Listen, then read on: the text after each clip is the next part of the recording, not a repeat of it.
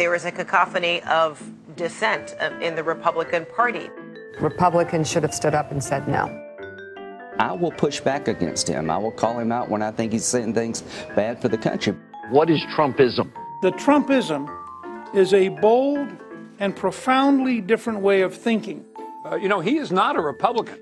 No, I, uh, half of what Trump does is not okay. And we're going to unify the Republican Party. We're going to unify it and make it strong, and we're going to win. This is Freak Out and Carry On. I'm Ron Suskind. And I'm Heather Cox Richardson. This week, we're talking about the GOP and Trump. Are we finally seeing a break between the president and his party? Senator John McCain's healthcare thumbs down in the Senate, a dramatic moment. The firing of Chief of Staff Reince Priebus, the man who was seen as the voice of mainstream Republicans in the West Wing have Washington Republicans who, let's face it, never wanted Trump to be their standard bearer, decided they're better off in opposition to this president, that their fortunes and his are not only not aligned, they are diverging. Heather? Well, so I think it's worth taking a look at the fact that we are historically in an extraordinary moment. We are at a moment when both political parties are entirely realigning. It's chaotic. It's exhausting. People don't know which way to jump. And the idea that somehow we can do business as usual so long as we can just move the man in the White House into one side or another is just wrong. We are rewriting American history right now. The cards have been thrown up and they are that's, all over the place. That's exactly right. The Republican Party has to find a new way forward. And that way forward is not to cling to the old version of movement conservatism, which was the idea that you backed solely economic freedom and a limited government. Uh, maybe I can't see the future, but I tell you, that's not the answer. What looks to me to be the answer is that we need a new kind of Republican conservatism that looks very much like Eisenhower's, Teddy Roosevelt's, or Lincoln's. The idea that somehow you have to come up with a fiscally responsible, socially conscious government that responds to the will of the people. And watching this happen, watching Lisa Murkowski, watching Susan Collins, watching even John McCain with his thumbs down movement moments saying, we are not going to be able to be the party of no any longer. We actually have to take into consideration that Americans want some of the things that we have said we're not going to do. This is the moment when parties on both sides are reborn and that people get to have a say in what kind of government we're going to live under. And I'm finding it yes, tiring and all those things, but also incredibly exciting. On that note, let's get to our guest, Senator Jeff Flake, Republican from Arizona. His new book is Conscience of a Conservative A Rejection of Destructive Politics and a Return to Principle. He's a longtime critic of President Trump. Senator Flake, thanks for joining us. Thanks for having me on. Senator Flake, is there really a marketplace for truth in Washington? You're experimenting with that as we speak. we'll see. We'll see. I, I hope there's a marketplace, uh, you know, in elections for for those who write books too. That's uh, we're going to test that proposition as well. People are going to be reading your book around America. How does that make you feel at this point, considering a book of a similar title that appeared some decades ago? Well, I, I uh, this is an homage to the book that was written uh, 57 years ago. Um, I, I certainly don't have the don't have the chops that uh, that Goldwater had, but uh, he he felt that the Republican Party had been compromised by the New Deal at that time. I, I felt that something could be said about where we are in our own times now, so decided to write it. You know, Goldwater in 1960s, you now, those are very different times, those decades ago from where we are today. In America stood astride the world in the 1960s, uh, way ahead of everybody else. Uh, the world caught up right. with us, and globalism then versus now are very, very different. Much of America feels left behind, disenfranchised. Those are significantly the people who voted for Donald Trump.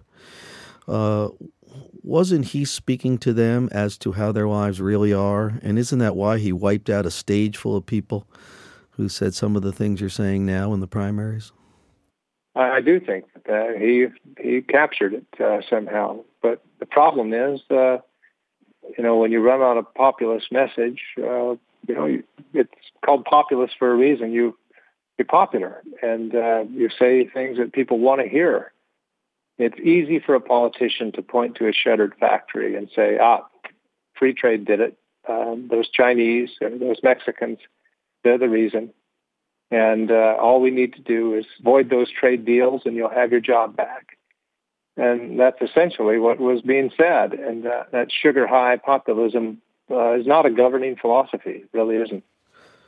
The issues now are not just the future of your party, but the future of the man at the top of this pyramid leading your party as president. Let's hear from Barry Goldwater, your spiritual uh, father.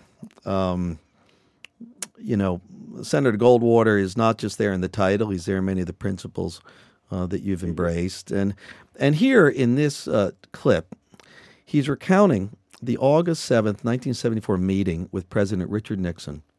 Uh, Nixon meets with Republican congressional leaders, Congressman John Rhodes and Senator Hugh Scott, and they told him that he had no congressional support and that impeachment was imminent.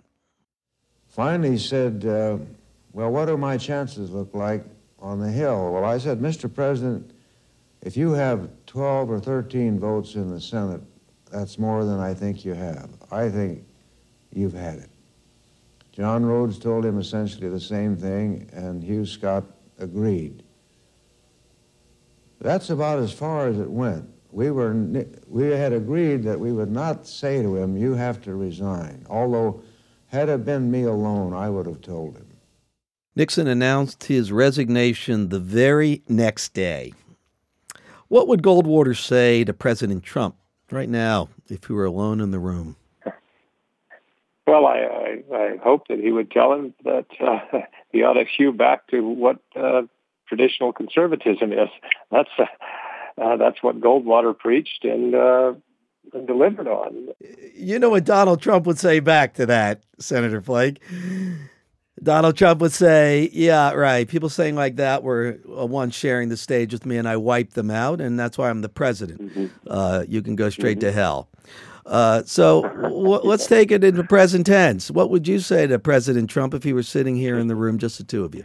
Let let, let me go back. I did have a conversation with him during the campaign, and and uh, and I I said that I was the other senator from Arizona, the one that hadn't been captured, and that we shouldn't talk about uh, you know, and those are the kind of statements I wanted to talk to him about. I told him that he shouldn't refer to immigrants from Mexico as rapists. Uh, he shouldn't refer to a judge born in Indiana uh, as a Mexican in a pejorative way and expect to win Hispanic votes or grow the party.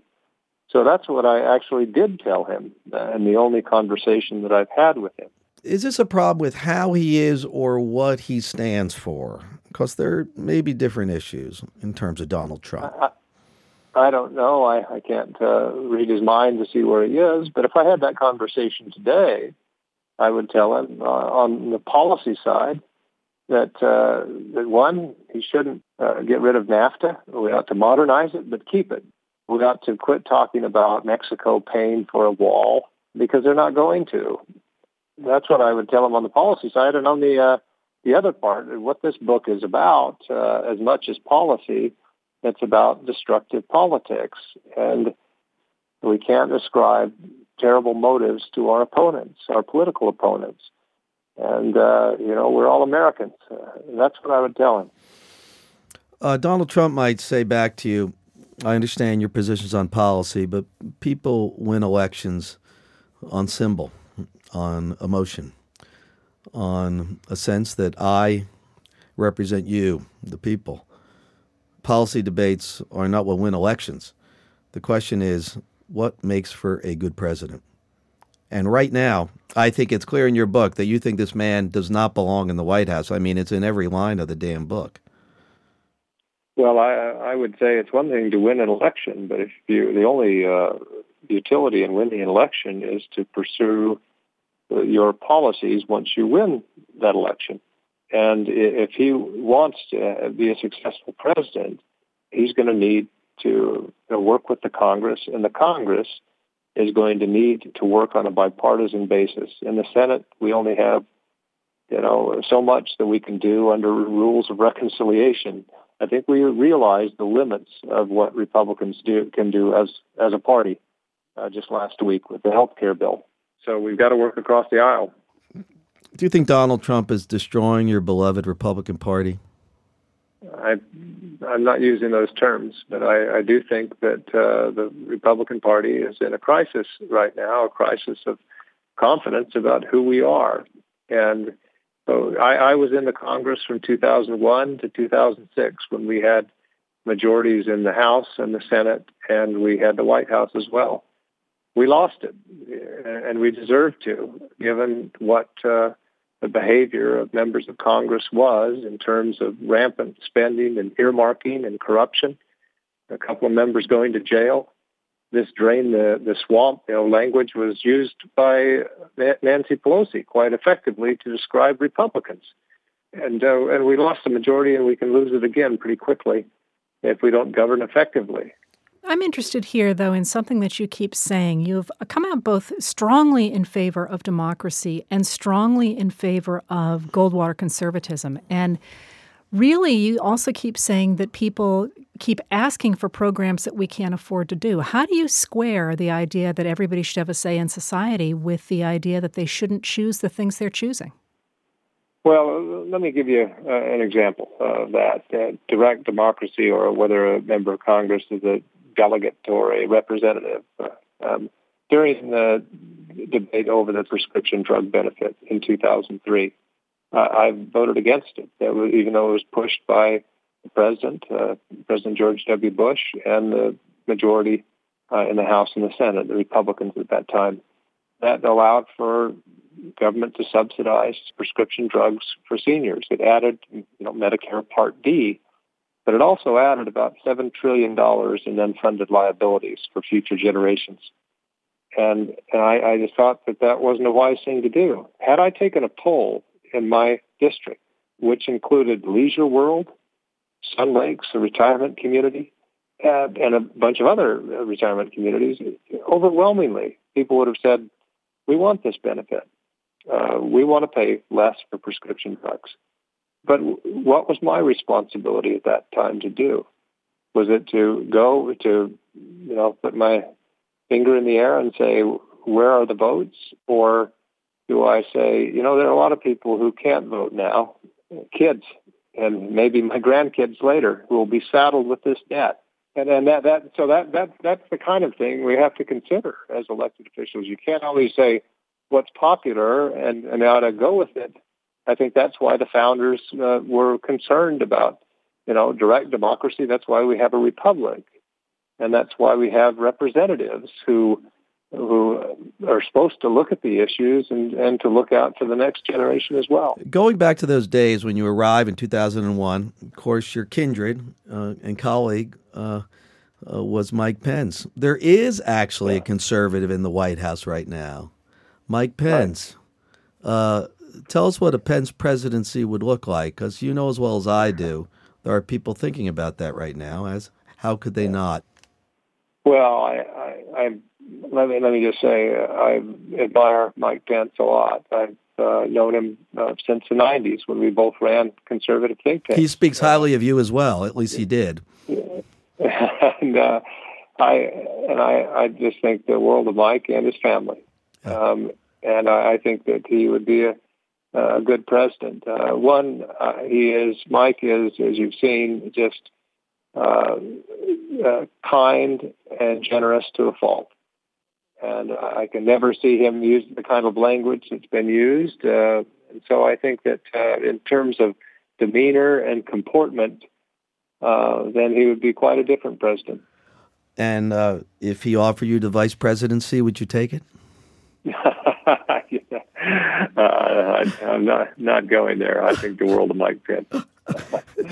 the uh, uh, Senator Flake, we have thoroughly enjoyed talking about truth and power and politics with you at this key time. It's going to be an interesting couple months for you. Thanks for having me on. Be well. We're going to take a quick break. We'll be right back.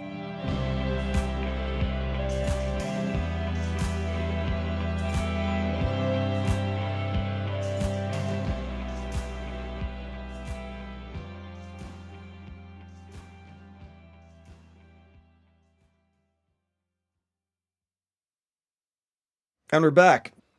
In Jeff Flake's book, he has harsh words for Tom DeLay, former Republican congressman and House Majority Leader from 2003 to 2005. Let's listen to John McCain, uh, Flake's kindred from Arizona, speaking about bipartisanship just in the last few days about reaching across the aisle. And let's compare that uh, to what we can hear from Tom DeLay. DeLay's farewell speech in 2006 from Congress, uh, and an amazing counterpoint to two different tonalities in the Republican Party, separated by over 11 years. A little bit of McCain, followed by a little Tom DeLay. Let's trust each other. Let's return to regular order. We've been spinning our wheels on too many important issues because we keep trying to find a way to win without help from across the aisle. That's an approach that's been employed by both sides, mandating legislation from the top down without any support from the other side, with all the parliamentary maneuvers that requires. We're getting nothing done, my friends. We're getting nothing done. Partisanship, Mr. Speaker, properly understood, is not a symptom of democracy's weakness, but of its health and its strength, especially from the perspective of a political conservative. If conservatives don't stand up to liber- liberalism, no one will. And for a long time around here, almost no one did. Indeed, the common lament over the recent rise in political partisanship is often nothing more than a veiled complaint instead about the recent rise of political conservatism. So, the thing about partisanship, especially on the right, really beginning in the 1980s, is that it's not actually legitimate debate. It seems to me, if you listen to why they are talking the way they are, in, for example, in DeLay's quote about standing up to liberalism, it's really important to remember that when people like Barry Goldwater, William F. Buckley Jr., Tom DeLay, Ronald Reagan talk about liberalism, they're not talking about Democrats. They're talking about Democrats and Republicans both, people that Newt Gingrich go on to call rhinos, who believe that the government actually has a role to play regulating business. Republican in name only. Yes. Yeah, I'm sorry. Republicans in name only, who actually believe that the that the government has a role to play in social welfare, in the regulation of business, in constructing infrastructure, things that were part of what in the 1950s was called the liberal consensus that was embraced both by Democrats but also by Eisenhower, by Nelson Rockefeller, by what were known at the time as mainstream Republicans, now would be considered progressives. But when they keep talking about pushing back against liberalism and the partisanship of that, their real central problem is that ideological problem. Americans like that. That's the way government works best. So, in order to push back against that, they actually had to double down on uh, on sort of an extremist emotional partisanship that was the only way they could get voters to adhere to programs and adhere to them when they actually liked the programs of what were, they were considering look, liberalism. Look, Buckley himself talks about a retreat from empiricism. Right. He, he says we really can't keep making arguments because when we make arguments in front of people, they choose government programs, they choose liberalism, again with small l at that point. They choose the programs that we as principled conservatives who believe in limited government and economic freedom reject as almost commandments from god. Well what's interesting is even nixon of course repudiated much of that. I mean nixon obviously embraced the southern strategy which is also called racism. But when it comes down to it nixon was a policy guy. He, he creates epa he creates block grants he gets the teams in the room says what are the facts we need to govern well. He believed in empiricism, which he, which the ideolo- ideologues who took over the Republican Party don't. But there's a key moment for Ronald Reagan, which I think is crucial. David Stockman was the budget director under Ronald Reagan. Uh, he talked to William Greider, who was a reporter for the Atlantic magazine. Much too much he talked to William you Greider. bet he did. And basically, he gave the foundation for what's called voodoo economics. He says this doesn't work this whole trickle down idea. The taxes don't come back as advertised in terms of revenues growing because of, of this burst of, of economic growth. And what's interesting is at the time, the narrative was just false. The view was that Reagan had Stockman come into the Oval Office, and the language was he took him to the woodshed. In fact, what Reagan did is say, Thank you. You know, I'm surrounded by people not telling me what I need to hear. And after that, Reagan did trim back on some of those tax cuts because it would blow too big a hole in the budget. So he also here, raised taxes a number of times. There's no doubt. But the fact is, Reagan was at that moment seeing the way the world really is, saying, no, no, that's not responsible.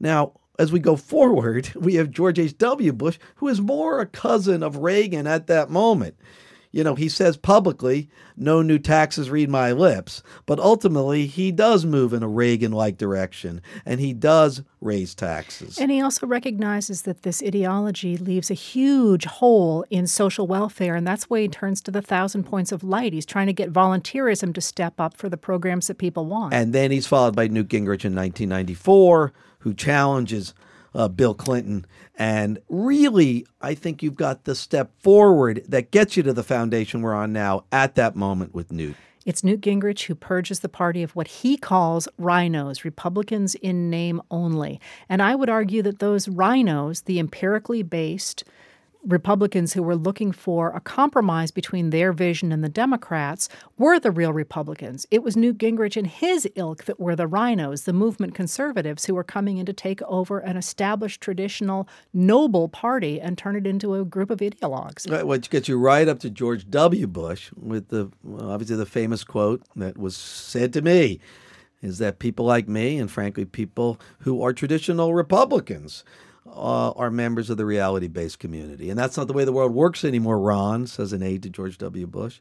And in a way, that's the debate between reality based thinking and movement conservatism that was raging as what we even then called a civil war in the Republican Party. That civil war has now exploded in full in the 12 years, 13 years since. But in those 13 years since, the Republican Party has purged an awful lot of people who were willing to look at facts in favor of ideologues with threats of primarying them, threats of throwing them out of the party, unless across the board they toed the line. Even Jeff Flake, um, you know, on Twitter yesterday, people were saying, you know, he's not a real Republican. You know, we need to throw him out. We need to get rid of him. He's always like, been like a Democrat anyway. And he votes for the Republican Party, what is it, 94% of the time? yeah, time? Yeah, 93.5%. Look, the, the core issue here is that Donald Trump did, in an electoral context, size up exactly this deep fissure we're talking about. And he played it brilliantly. Now the problem is what do you do when you have power?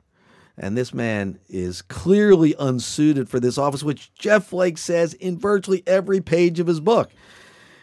The question now is will this book be the Bible of what will grow into an actual repudiation by the Republican Party as Barry Goldwater ultimately carries like a dead fish to Richard Nixon to say, sorry, you don't represent our party, you're out, this won't work, and it's time for you to leave this high office. Well, I think if you look across what happened over the last week, you see that, that that moment has come, that the break happened about a week ago between the, the Republican Party and Donald Trump. People turning on him within Congress, uh, with John McCain's vote no on the health care bill, uh, military officers saying they would not carry out his tweets as an order about transgender in the military. You know, there's a whole list of things that happen, but there's a that's a different question than what's going to happen to the Republican Party. This is the moment for the Republican Party to reform with a new kind of conservatism that harks back to its great traditional strengths.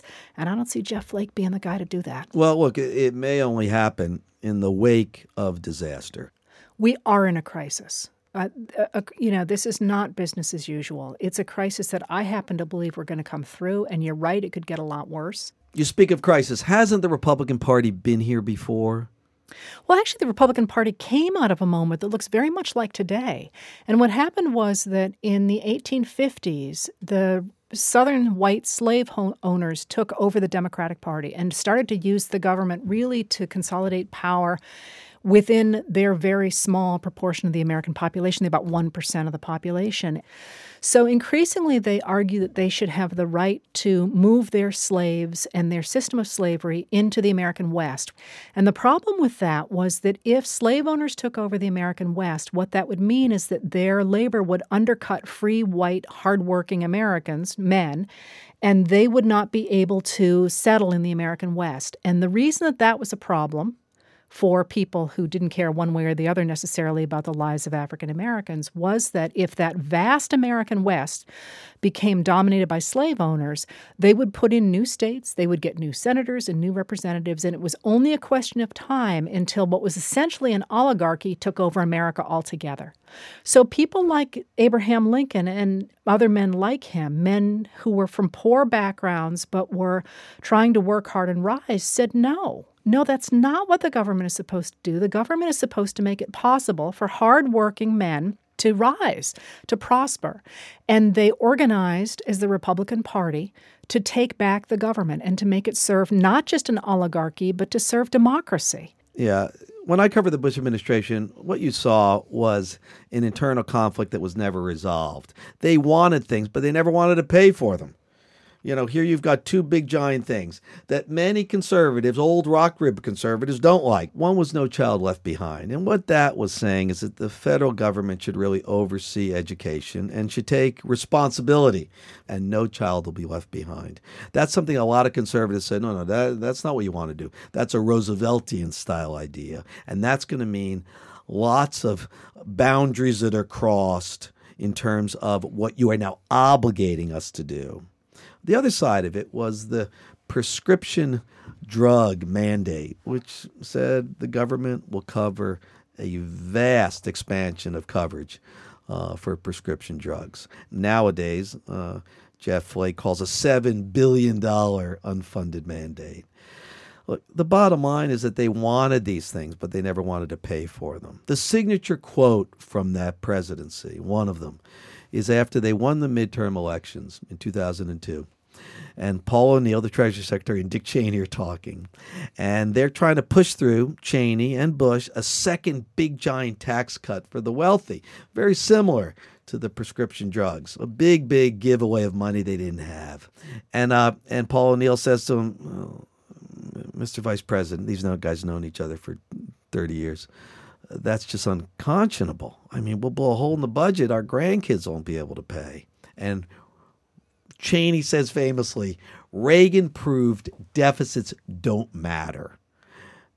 We won the midterms. This is our due. What's that about? This about power. We won. We have the power. We're going to take every license to exercise that power. Policy, that's for later or for never. That is exactly the separation that has gotten the Republican Party into trouble.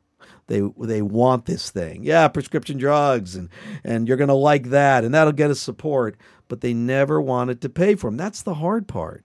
Well, that's always the problem that they've had between image and reality. They have sold the idea you could have things without paying for them. And the rubber is finally meeting the road, and we're discovering that, hey, you can't. Yeah, yeah. Look, there's no doubt Senator Flake stepping up here is is something that has caught the imagination of a lot of people. Uh, the question is, will truth the truth he offers, and he does offer quite a bit in that book. Let's be let's be clear. Hey, it took courage to do that. He did. I'm he did. I'm disappointed that there wasn't more to look forward, uh, more looking forward in it. But that took a lot to do. Look, we easier always to keep your mouth we shut. always end up here at the end and say there's not many policies in there. I don't know what I do now. How do we move forward? But the fact of the matter is, he did call out Donald Trump as a Republican to say, guess what? This isn't working. You are essentially not my president. And the question is will other Republicans follow him to a point of action in terms of Donald Trump, or will they slip back? Will this pass in 48 hours or 72 hours of news cycles, uh, and Trump will, will carry it to some new place in the ways he always seems to? I don't think they can ignore it. I think this is the kind of book that will end up at least being a footnote in American history. On that note, Heather, thank you. Always a pleasure, Ron. This is Ron Suskind for Freak Out and Carry On. We'll see you next time.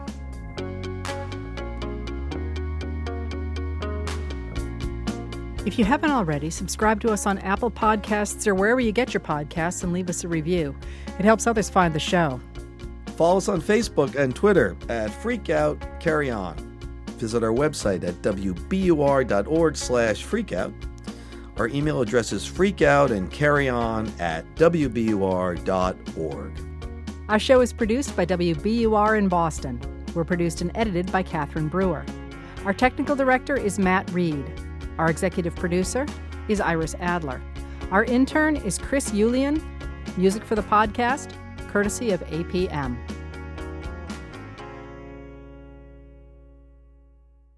The views and opinions expressed in this podcast are solely those of the participants and do not in any way reflect the views of WBUR management or its employees.